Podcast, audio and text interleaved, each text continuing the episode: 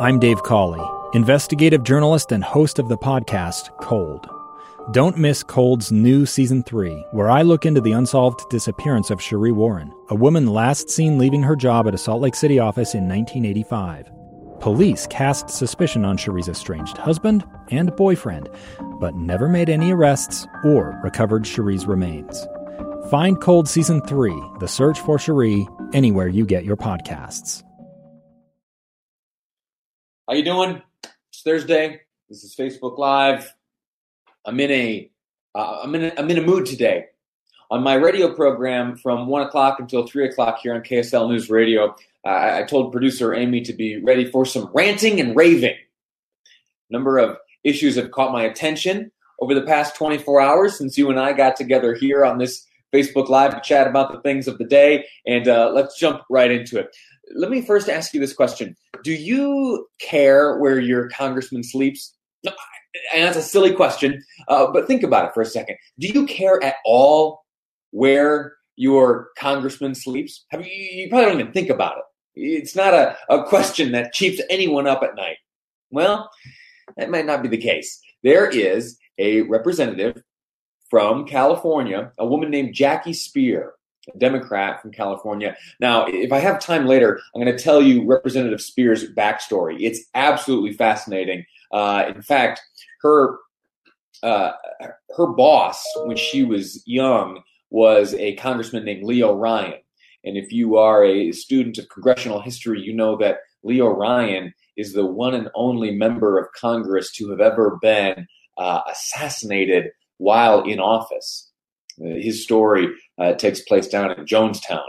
Uh, anyway, I, I, won't dwell on that. Maybe later on in this Facebook Live we can talk about it. But why does Representative Jackie Speier have my attention this morning? Well, it's because she she would like a, a certain practice which takes place in the halls of Congress to come to an end.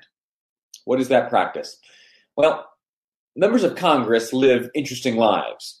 They have a home in their district.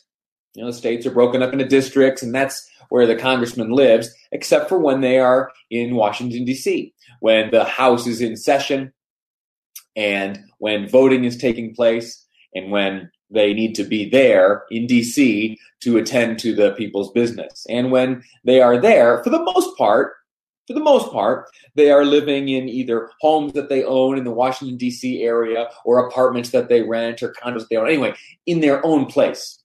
But there are a handful, a handful, a sizable handful, who have, for whatever reason, decided not to sleep in an apartment or a home or anything, but rather with a cot or a pull out couch or something like that, sleep in their office. Each member of Congress uh, is given an office suite. The, the, the congressmen themselves have a, a, big a big office, and then the staff has uh, some smaller space with which to operate.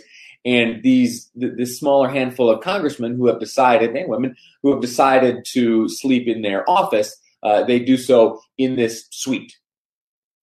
And then in the morning, uh, maybe they'll shower in the congressional gym or locker room. Uh, maybe they'll work out there in the gym, and the day goes on. What do you think about that?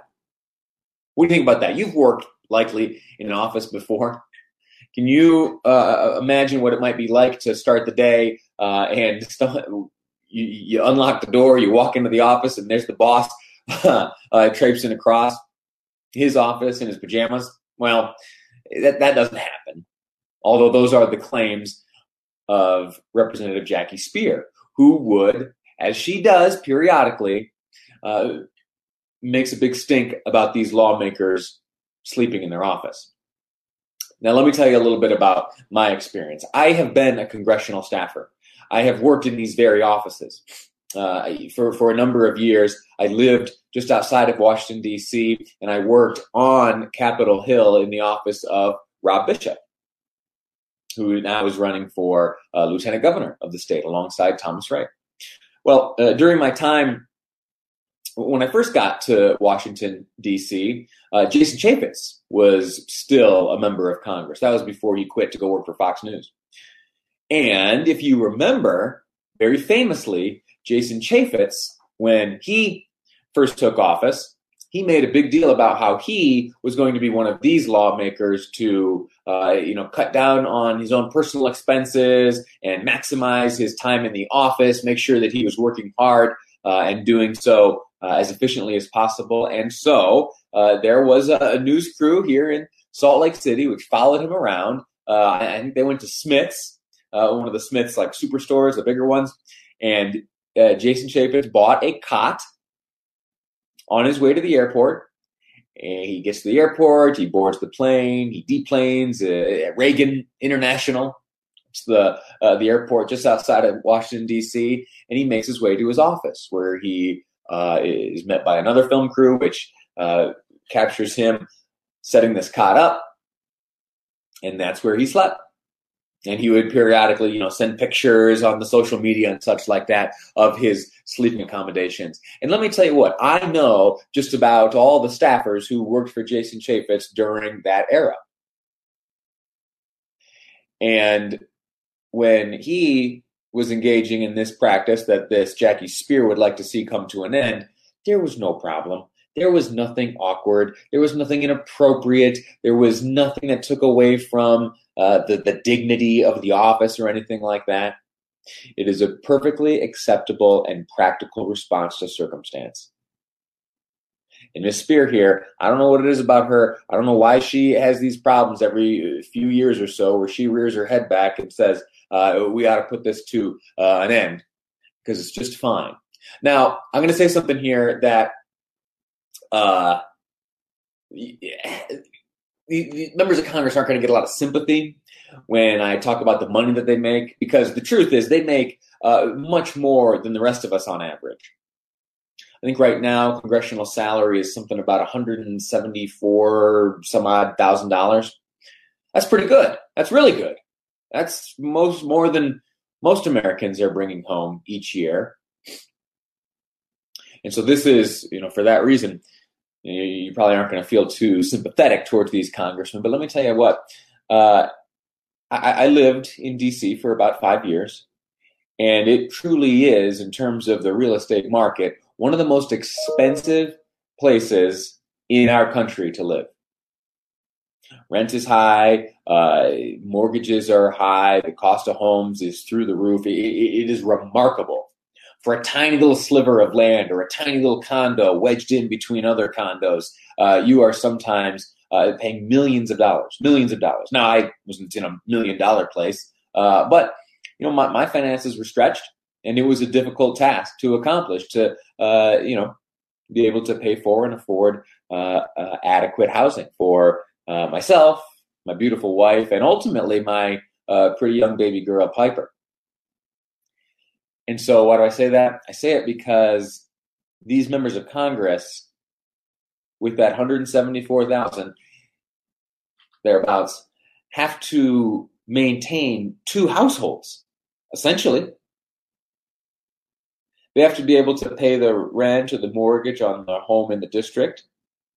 And then, if Miss Speier would have her way, they would then need to somehow foot the bill for a second residence in Washington, D.C., one of the most expensive housing markets on the planet.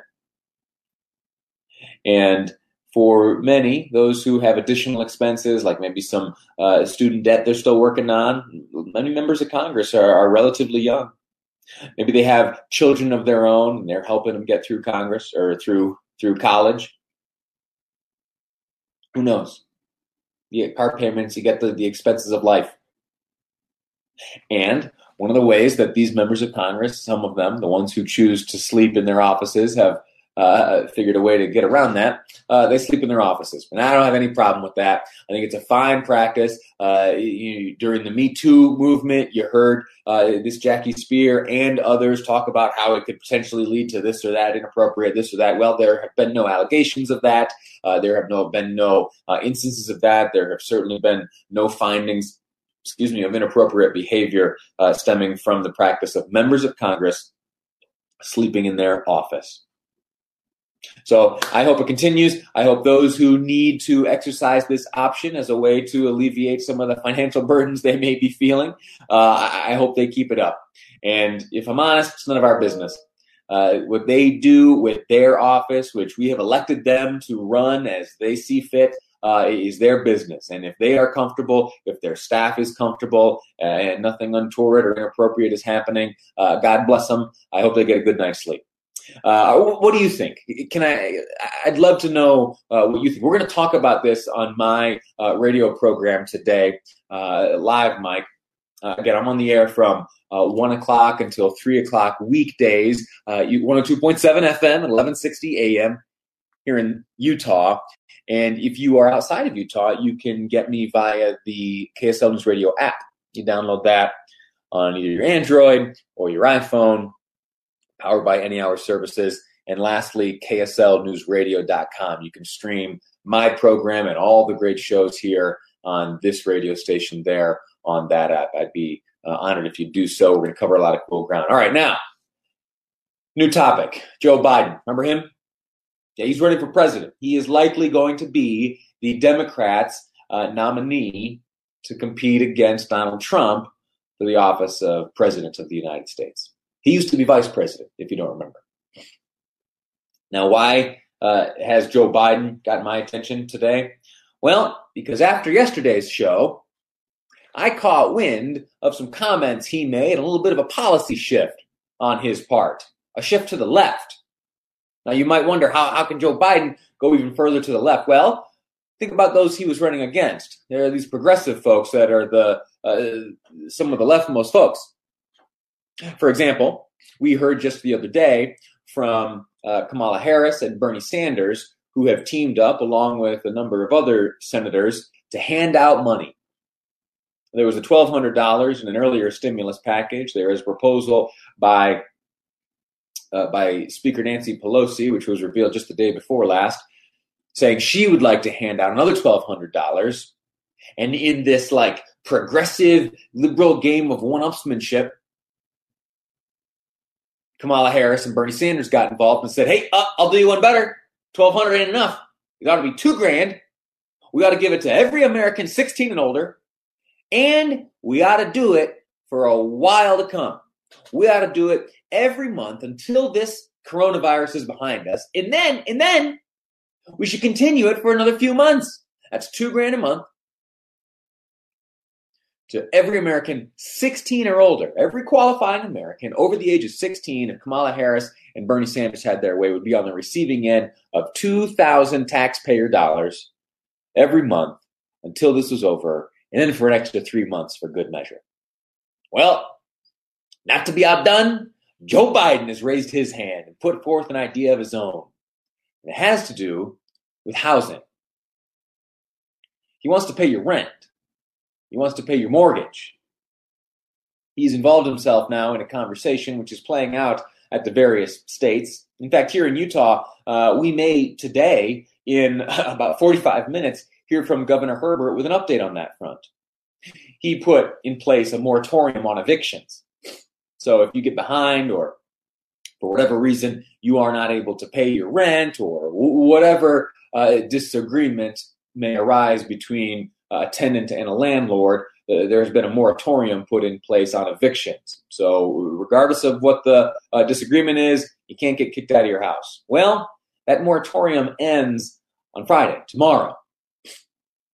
And if you follow this storyline around the country, you'll see that the various governors, many of them, have extended their own moratoriums on evictions. I think in New York State, uh, Governor Cuomo has pushed it all the way uh, to the end of the month of August. And there are other states uh, that are doing similar things. Uh, and Governor Gary Herbert, if I'm if I'm guessing, and uh, I'm of course in the business of speculating, that's what they pay me for. I, I bet you that either today or tomorrow uh, an announcement is made by him where there where an extension will be granted on this moratorium. I don't believe that he's going to sit by and let folks get kicked out of their houses. Now, what does that mean? How does that work? It does not. It does not free either the landlord or the mortgage holder uh, from the obligations in, into which they have entered. You still got to pay. You still owe the rent. You still owe the mortgage payment. But in the uh, case of the mortgage, many of the lenders are just moving uh, say, May's payment to the end of, of the mortgage. You know, so now it's like 15 years plus a month, 15 years plus two months, three months, whatever agreement uh, you, you, enter into with your lender, and then the uh, the, the owners, the landlords, uh, are you know they just can't kick folks out, and they are working out whatever deal they are able to with their tenants. But the tenant still uh, retains the obligation. Joe Biden, candidate for president, would like to change that.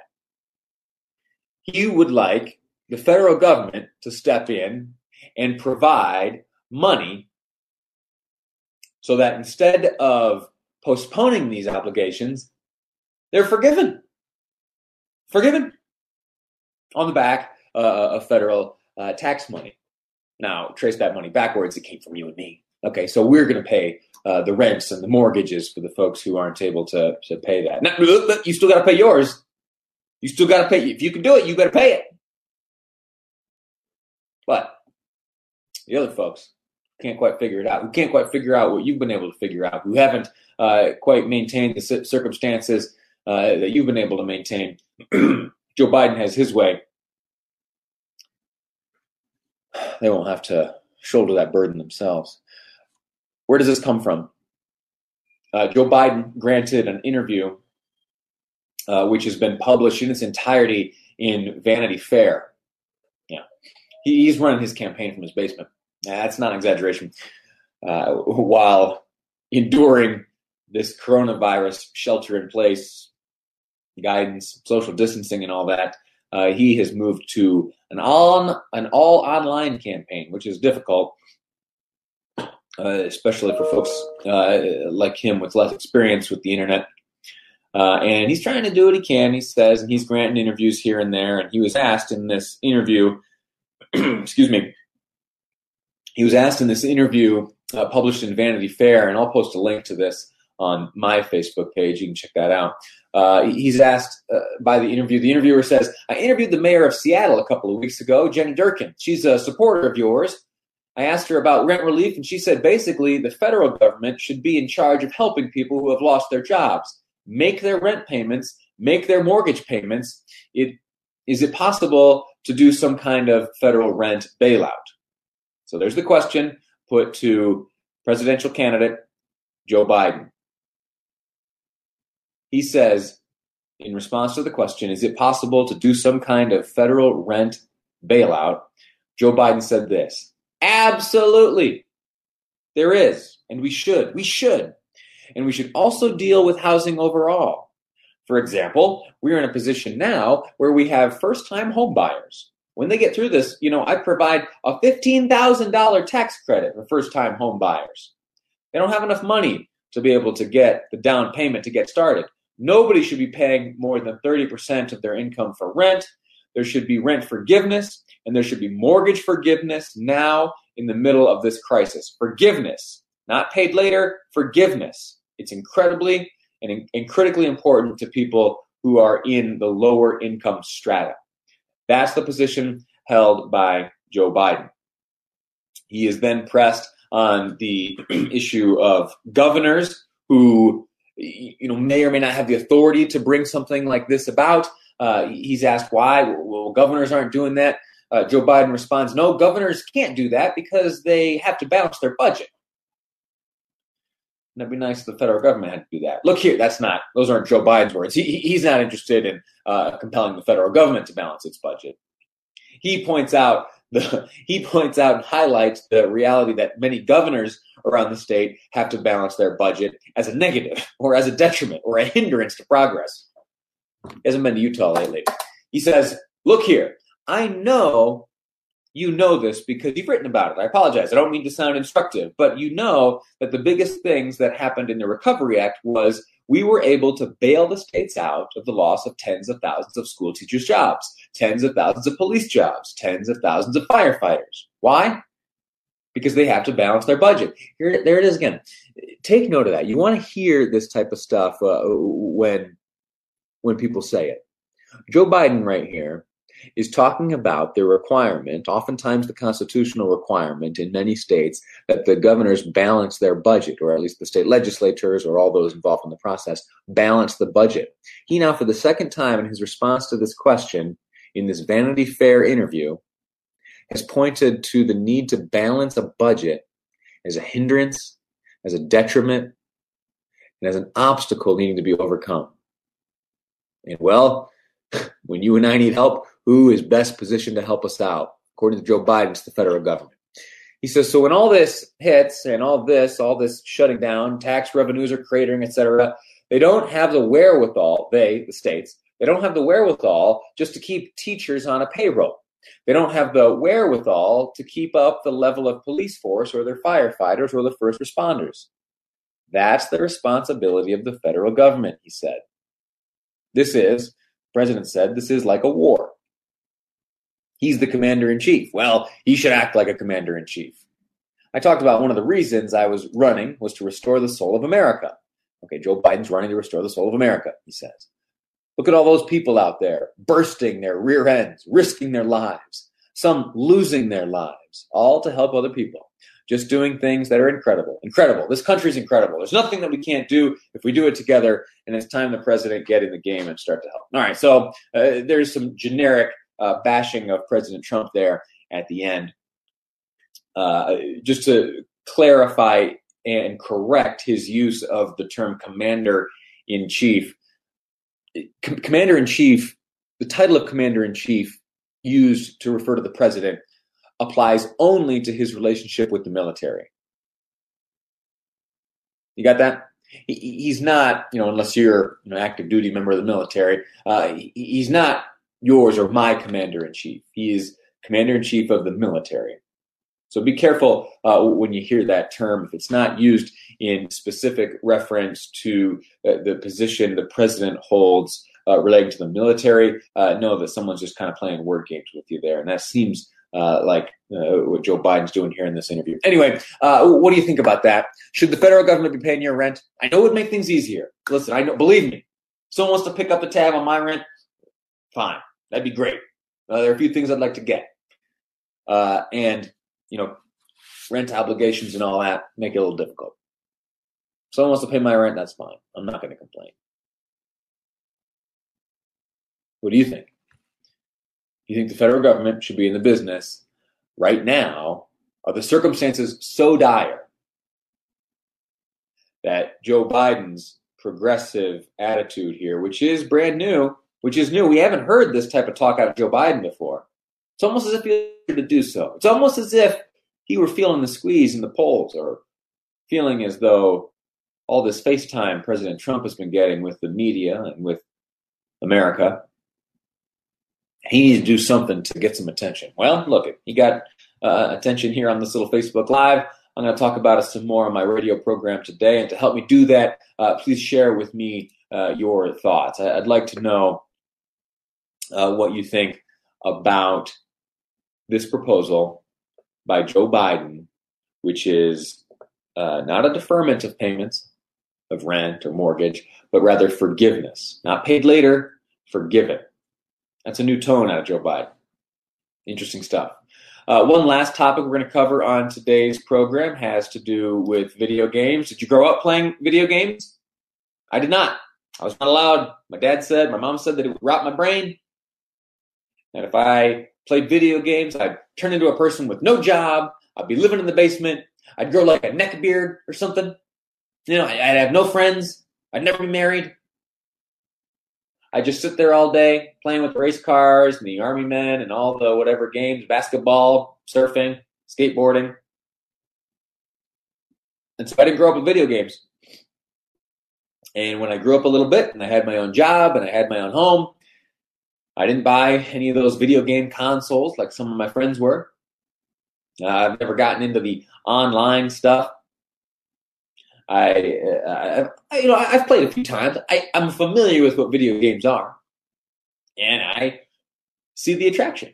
And in fact, I have seen many of my friends today in the midst of this coronavirus stuff, as we find ourselves socially distancing ourselves and uh, maybe not socializing like we used to, we're not going out to meet up with friends at a restaurant or bar or uh, to play some basketball or, or whatever you do to hang out with your friends. What's happening pretty regularly and pretty commonly among my friends, even, is that they're getting together with their friends all around the country via these online connections facilitated by the video games. Uh, they're squadding up. You got like guilds or whatever. And they're playing these video games, and you can chat through there. And I mean, you you, you probably know about video games uh, much more so than I. Uh, but I have lived a life, and I have had carried with me a mentality forever that uh, video games will rot your brain, turn you into a loser, and you'll end up living in your parents' basement. Well, BYU, Brigham Young University, some researchers there decided to put that question to the test. And so they engaged in the longest and most thorough study on this question that's ever been executed. Over six years, they studied hundreds of gamers, some adolescents, and those moving into adulthood. They touched base with those gamers periodically, asked them about their uh, productivity, their emotions, their social relationships, uh, their outlook on life, their depression levels, such like that. And you know what they found? Much to my chagrin, as a guy who was prevented from playing video games all grown up, is that for the most part, about 90% of folks are able to play video games with zero detriment, with zero harm to their development. Yeah, 90%. Turns out the stereotypes aren't exactly and you probably already know this if you're a video game person yourself. Uh, you can either look in the mirror or look to your friends and say, uh, "Yeah, Lee, I uh, obviously look at me. I, I got a job. Uh, I got a beautiful family. I got everything going for me, and I like to play a little bit of Call of Duty. No harm, no foul." Well, now science is on your side.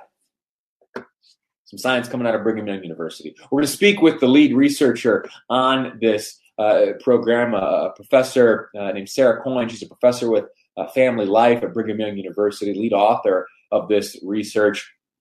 It's fascinating stuff, and me as an ignorant person uh, will will benefit much from this as stereotypes are, are broken down here, and uh, I get a better idea of the real impact uh, of these video games. Now, I, I said ninety percent. All right, that does leave ten percent of the folks who participated in the story that did that that that did have some detriment. Things did not go. Uh, things did not go as well for them uh, as they went for other folks. Uh, ten percent uh, did have uh, some social difficulties, had some like failure to launch type difficulties.